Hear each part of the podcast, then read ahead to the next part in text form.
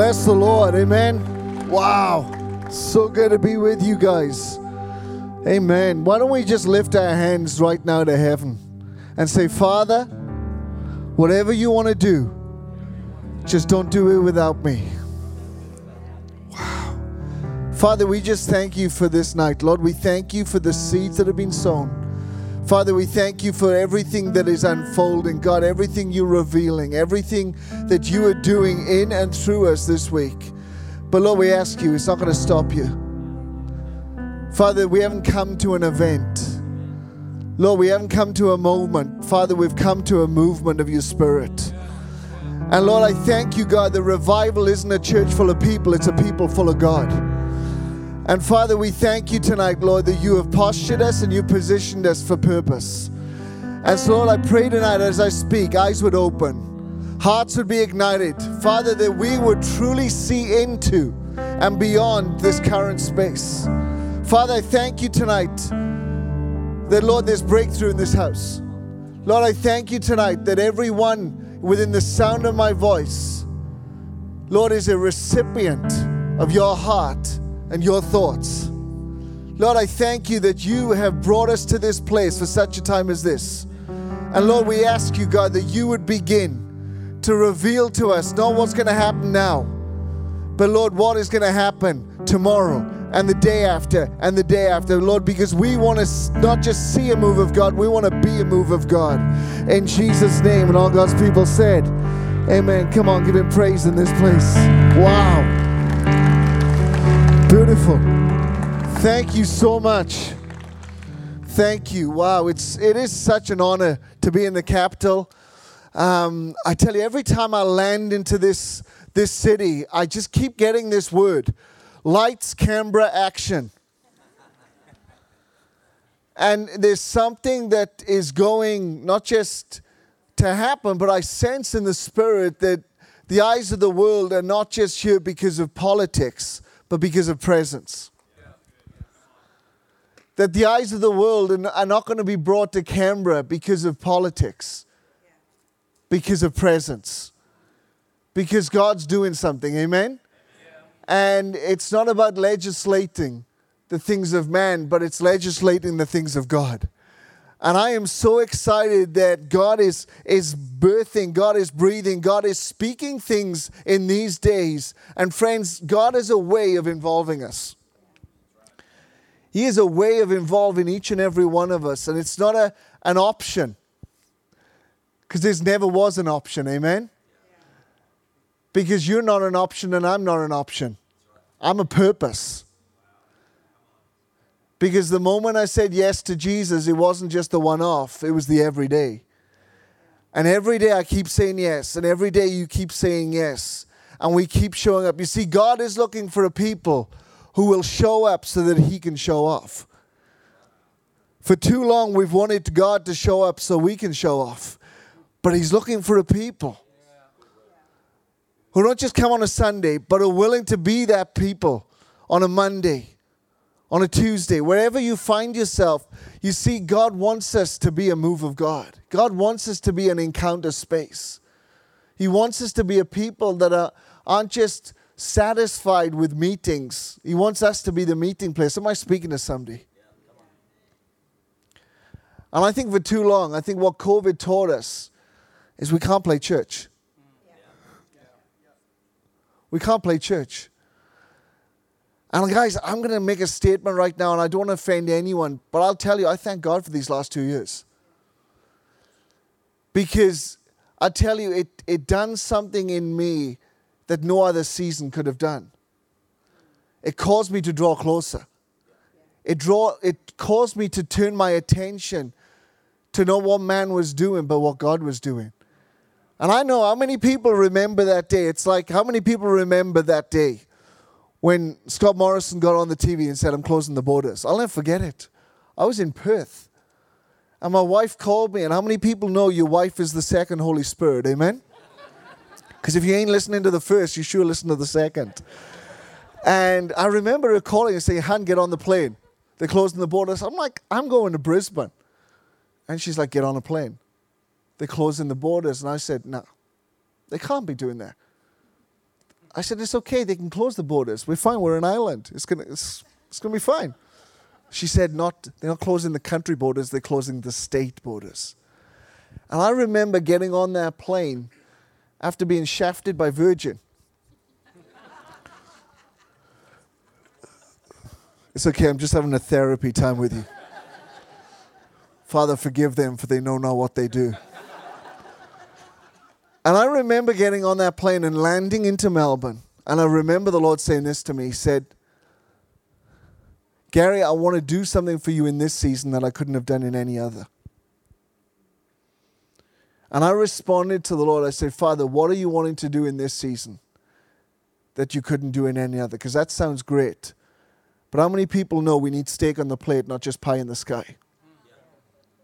You see, God, God, we can't do rhetoric. We have to do relationship. And I remember just asking the Lord, God, what are you wanting to do? And this is what He said. He said, in this season, in these, this next season, it's going to be a season of fruit. It's not going to be a season of gifts.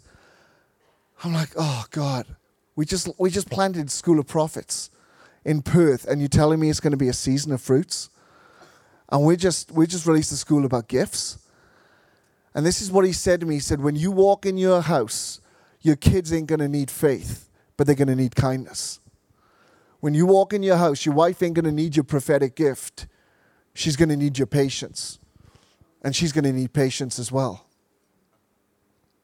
And I remember for that time, friends, that we realize that God wants us to be a people of the Spirit. That if we're people of the Spirit, we can't just be people of gifts, we have to be people of fruit.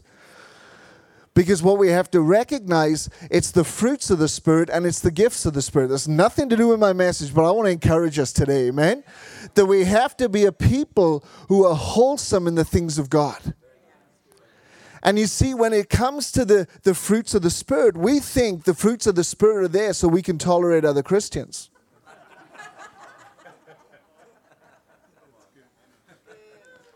It's okay, I've got patience for you, brother. I've got self control when I want to take your head. No, that's got nothing to do with that. You see, we have to understand God has given us the Spirit without measure. Therefore, if He's given us the Spirit without measure, He's given us both fruits and gifts. Now, Pentecostals love to see the Holy Spirit as one manifestation. And the one manifestation they love is the fire. If you're a charismaniac or a Pentecostal, the Holy Spirit is fire. It's nothing else. It's fire. That's all it is. But we have to realize the Holy Spirit didn't just manifest physically as fire, He also came as something else. And evangelicals in the house. What did He come as? He came as a dove. Well done. You must be Baptist. and so. I was saved Baptist. I was raised atheist, but I was saved Baptist. Amen. Maybe I'll share my story one day. But the dove, and this is what we have to realize about the etymology of a dove, is the dove has two wings. And if you look at a dove's wings, one wing has nine major bones in one wing, and in the other one is nine major bones in the other. How many gifts are there? How many fruits are there? You see, if we want the Holy Spirit to take flight in our life, we have to be a people who are fruited and gifted. Amen. Am I speaking to somebody? Otherwise, we become a flapping pigeon. And no one likes a flapping pigeon.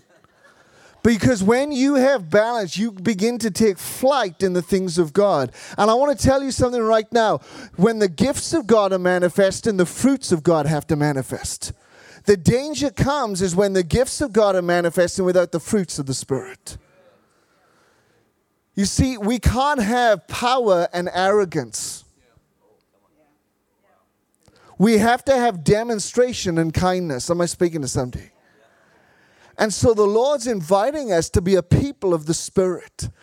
And so, if it's the gifts of the Spirit, it's the fruit of the Spirit. And God wants us to grow in these places. God wants us to be a people who are growing in these places. And that's something that I love to do. I don't just want to see people empowered in the things of the Spirit, just in gifts, but we want to see people get fruity. Amen? I'm not talking about fruits and nuts, I'm talking about fruit. You can have your fruit and nuts.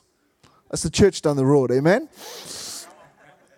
I have to make sure which, which way I'm pointing now because I'm going to get stoned. That's what I am. It's okay.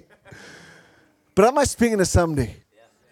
You see, God wants us to be a people who know what it is to step into a place and bring patience. Not just to have patience, but to be patience. To step into a place and show kindness is to bring kindness into a situation.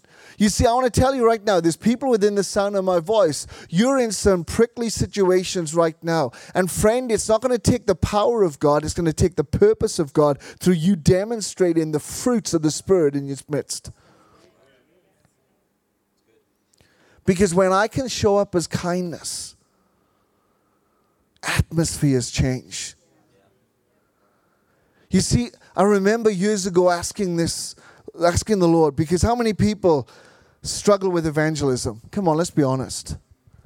I tell you, I was so condemned. I felt so condemned, not convicted. I felt so condemned because we had guys, you know, around us at the time, and they're like, "How many people got saved this week in your meeting?"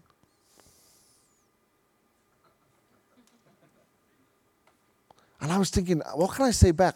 How many people got out of wheelchairs? Oh, none either.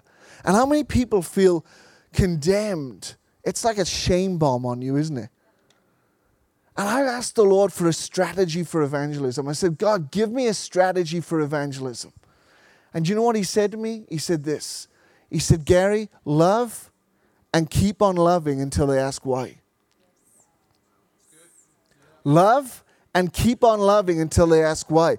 Because you see, if Jesus is the answer, we can't be the question. And this is what's happened a lot of times is, is the church has been the question, the church hasn't been the answer. And when the church comes as the question, what do they come with? Do you know Jesus? That's not an answer, that's a question. And Jesus hasn't invited us to be a question, He's invited us to have the answer. And so when you love and keep on loving, guess who's asking the question? Why do you love me like you do? I feel a song coming on. Why do you love me like you do? That's a question. The answer is Jesus. And I'll tell you, since I received that download, since I got empowered in that place, I tell you, friends, it's, it's not about advertising numbers, it's about seeing the one in front of you. It's about seeing the one in front of you. It's about walking with the one. You see, it's amazing we have a, um, a local barista, and I tell you, I love, I love blessing baristas. Amen? Who's a barista in the house tonight? Come on, bless you. And I love blessing, but I tell you, I will not tell her what I do. And I keep going, and uh, I remember once I went with a pastor friend of mine to, to, the, to the cafe, and we walked in, and all of a sudden, she turned to me and she goes, Almond flat white. And then all I said, and you drive a white Suzuki Swift.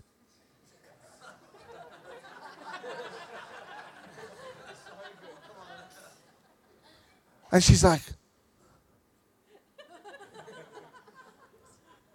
What do you do? I'm not telling you. This has been four years in the making, and I still haven't told her what I do. Because how many people know that we're trying to be trolling in the kingdom when God has called us to be that, those that we love up onto the banks?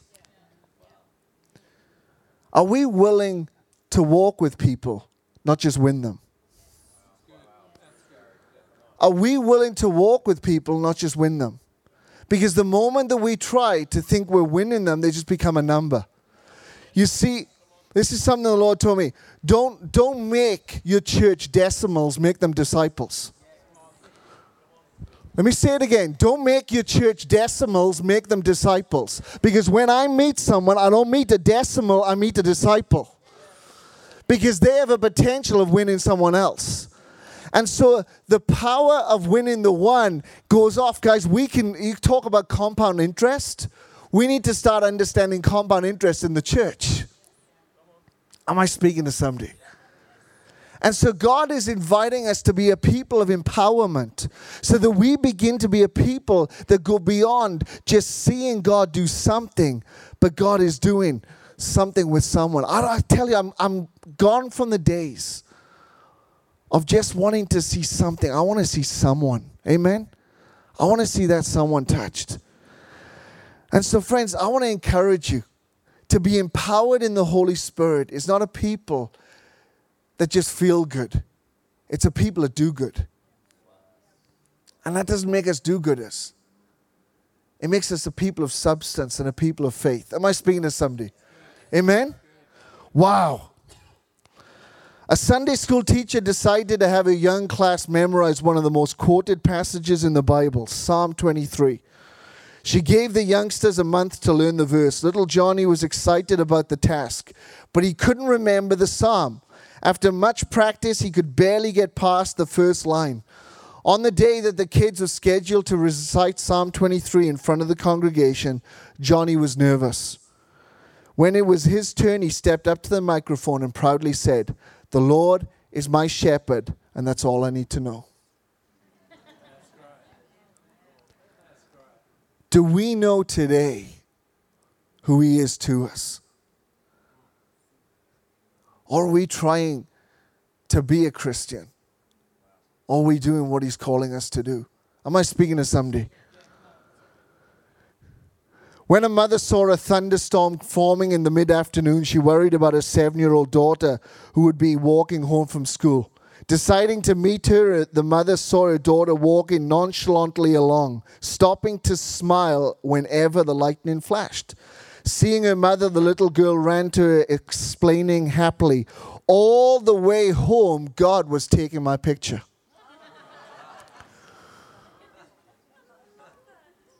You see, God wants us to be a people who are childlike in everything that He wants us to do. How many people today are ready to get in the Word? Are we ready to get in the Word? Awesome. I wish I could say, This is my Bible. I am what it says I am. I can do what it says I can do. Amen? Because it is, it's the word. So if you got your Bibles, let's make this meeting legal and turn with me to Luke 8.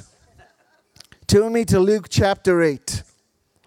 Friends, I want to I want to unpack something tonight. Really I want to land something in our hearts tonight because I believe this week many of us have come to a place of maybe seeing others get their breakthrough, maybe seeing others being blessed.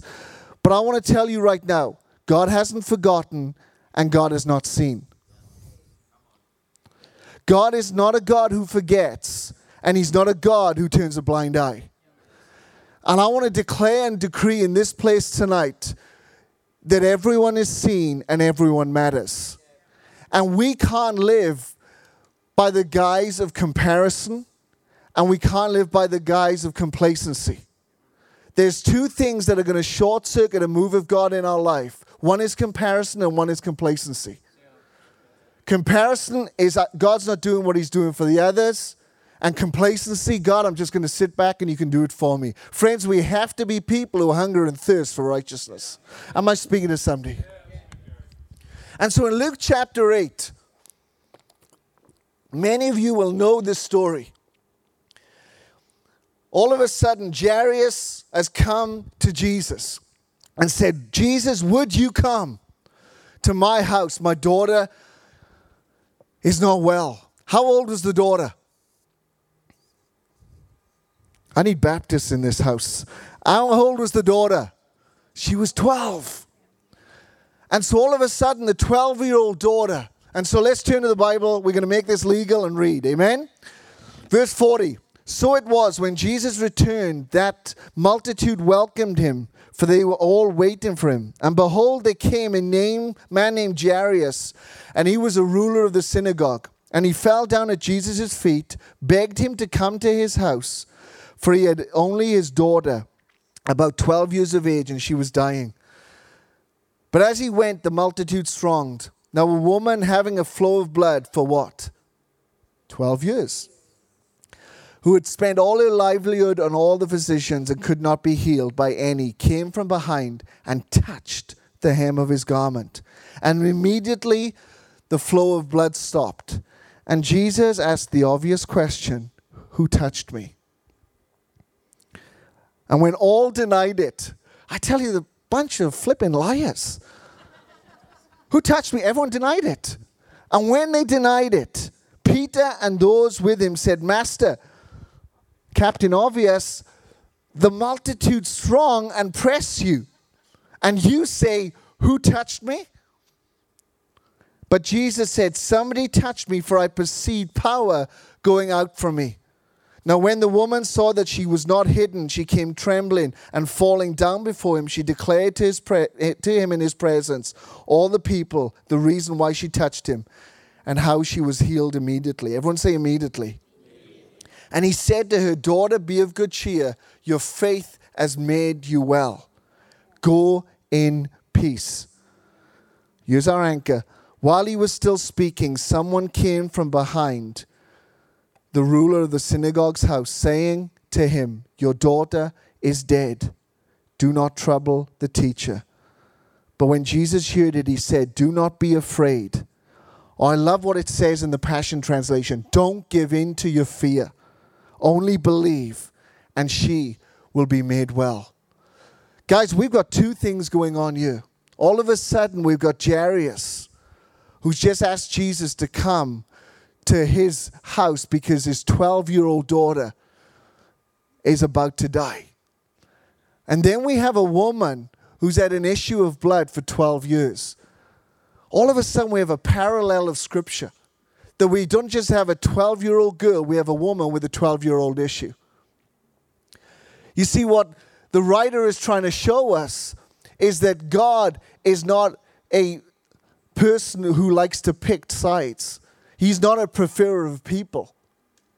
And all of a sudden, whether it's a rich ruler or it's a skint begging woman, it doesn't matter. Jesus is going to be who Jesus is.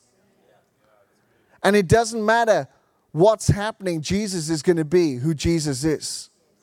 And I love that we find this woman going against all norm, all social standards, and reaches and presses through and grabs hold of something.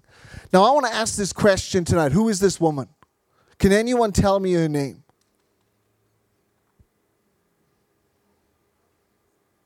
We don't know who she is. We don't know who she is. But yet, what she did changed the course of history for a city. What she did changed the course of history for a city. And I feel tonight there's people in this room that you know God has invited people to be here, but you're desperate. That you're finding yourself in a place where you know that you've done everything you can to break through in a place that seems unbreakable. But one thing that I love about God is He's not a preferer of people. And you can shove every excuse to God, but He's still going to break through. You can put every wall up you want, but he's still going to get you. You can make every excuse under the sun because when God says something, it's done. Amen. Am I speaking to somebody? You see, we have a rich ruler who invited. And you see, this is what I love about Jesus. Jesus accepted the invitation. But there was a woman with desperation. And I want to say something and declare something in this house tonight. Whether by invitation or desperation, we need to lay hold of Jesus. Whether by invitation or desperation, we've got to lay hold of Jesus. Because God wants to do something, not just in our lives, God wants to do something in this city.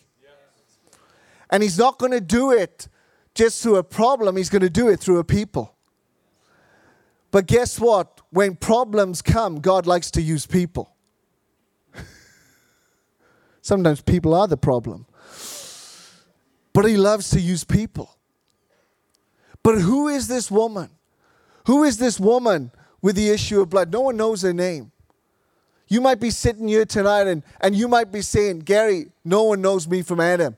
No one knows what I'm going through. God does. No one knows what I've done. God does.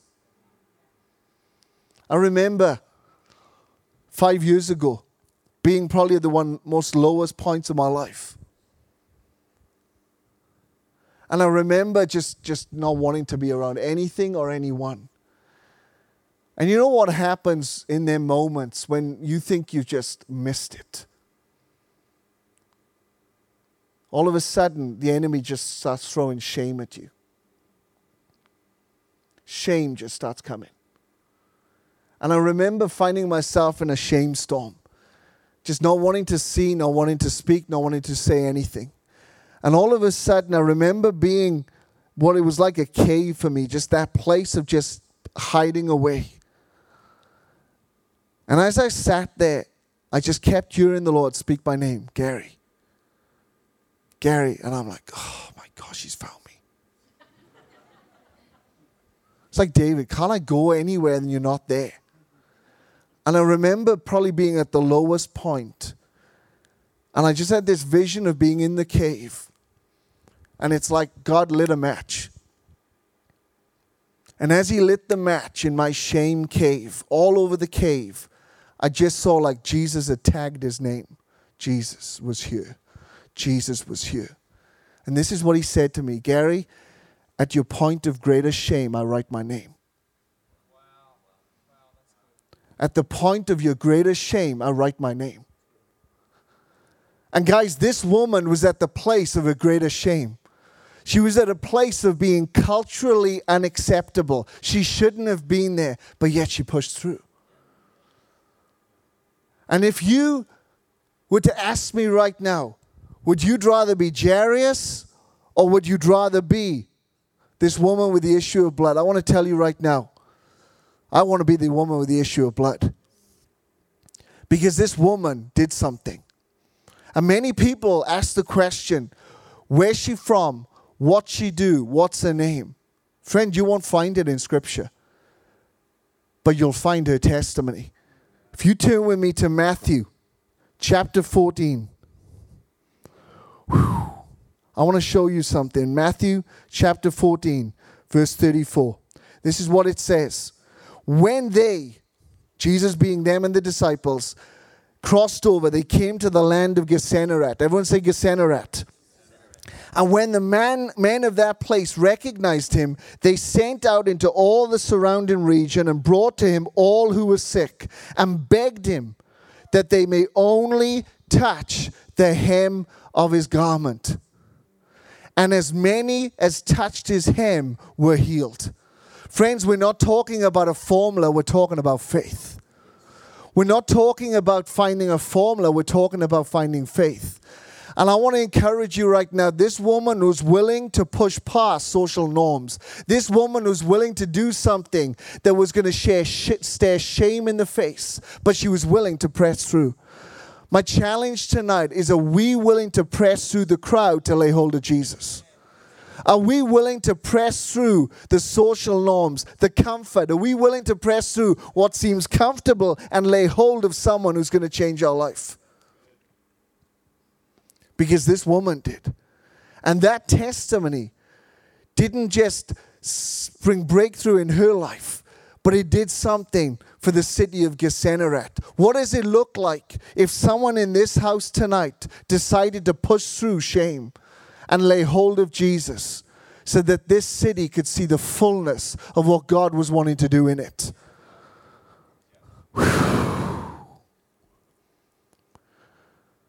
God's looking for a people. He's not looking for a place, He's looking for a people because this building's going to stay here, but you're going to move. And you're going to become a walking, talking place of the things of God.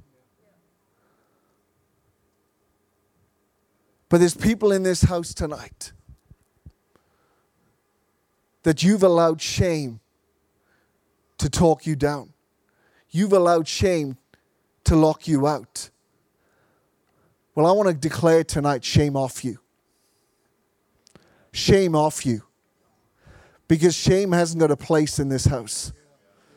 Because there's no shame here, there's no blame here. You see, the other week I said to my wife, I'm going to get this on a t shirt. Shame is a drag queen.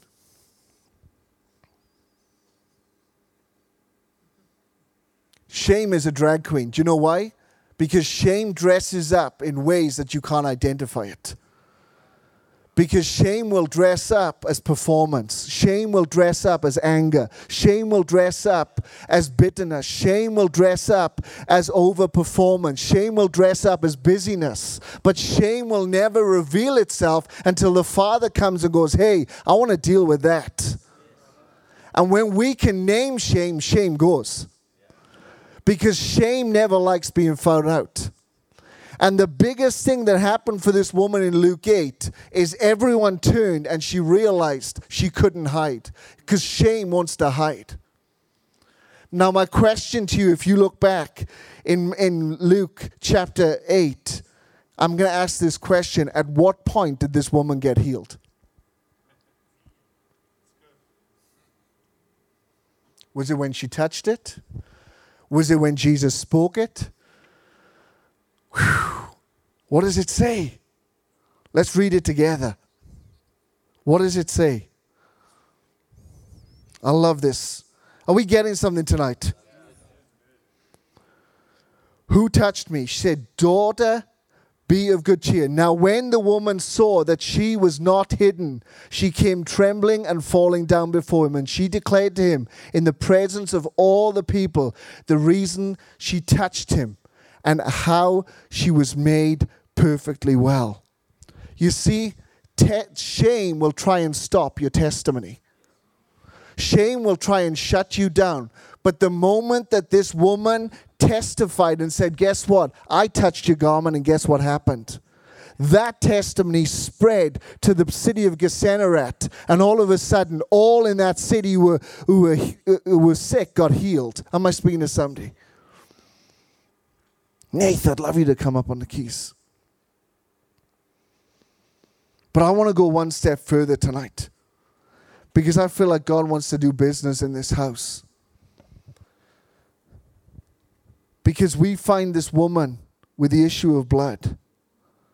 But while Jesus was entertaining her, something was happening over here.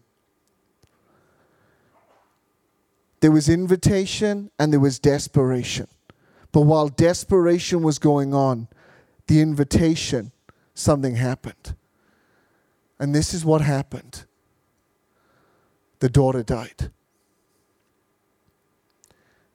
And the servants came and they made this statement. And I feel there's people in this house tonight, you've made this statement.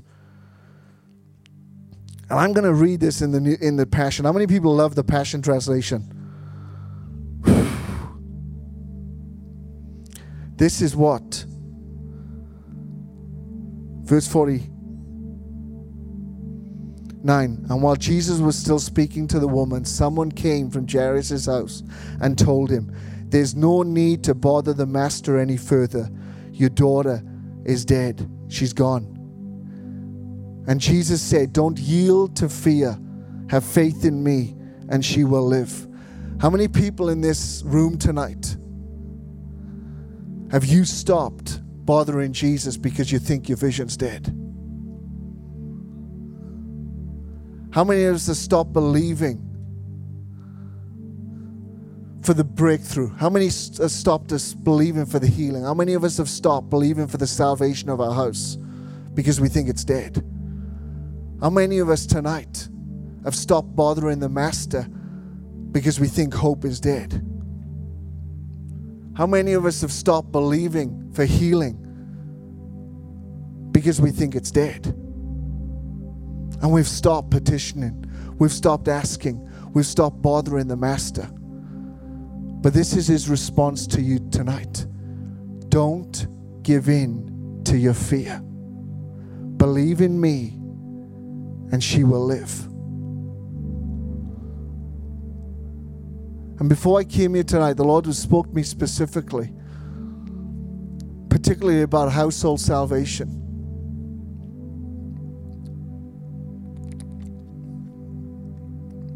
There's someone, might be one more, but I, this, I'm going to speak to you tonight. that you've been believing for your son for so long.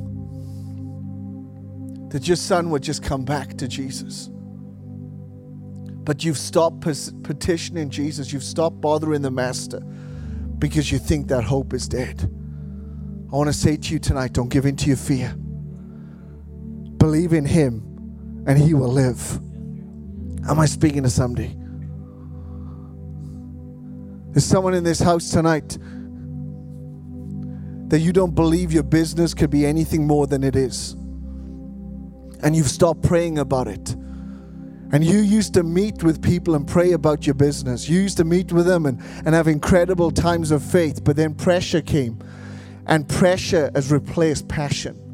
And you've stopped believing for your business because you think it's dead. And you've stopped bothering the master. I want to tell you tonight don't give in to your fear. Believe in him and it shall live. Wow. There's a third group here tonight, and it's to do with your marriage. You stop praying about your marriage because you think it's dead. You stop praying about your relationship because you think it's dead. Don't give in to your fear. Believe in Him tonight and it shall live. Am I speaking to somebody? God wants to do business in this house tonight. And friends, you my heart, I'm all for revival. I'm all for moves of God. But I'll tell you, marriage is a move of God. Successful businesses is a move of God. children coming home to Jesus is a move of God. Loved ones getting saved is a move of God healthy relationships is a move of God. Because, friend, I'll tell you, I had a dear father in the faith who said this to me. He said, Gary, you can have every meeting in the world, but if you ain't meeting your family, you have no meeting. And I want us in this house tonight to do business with God.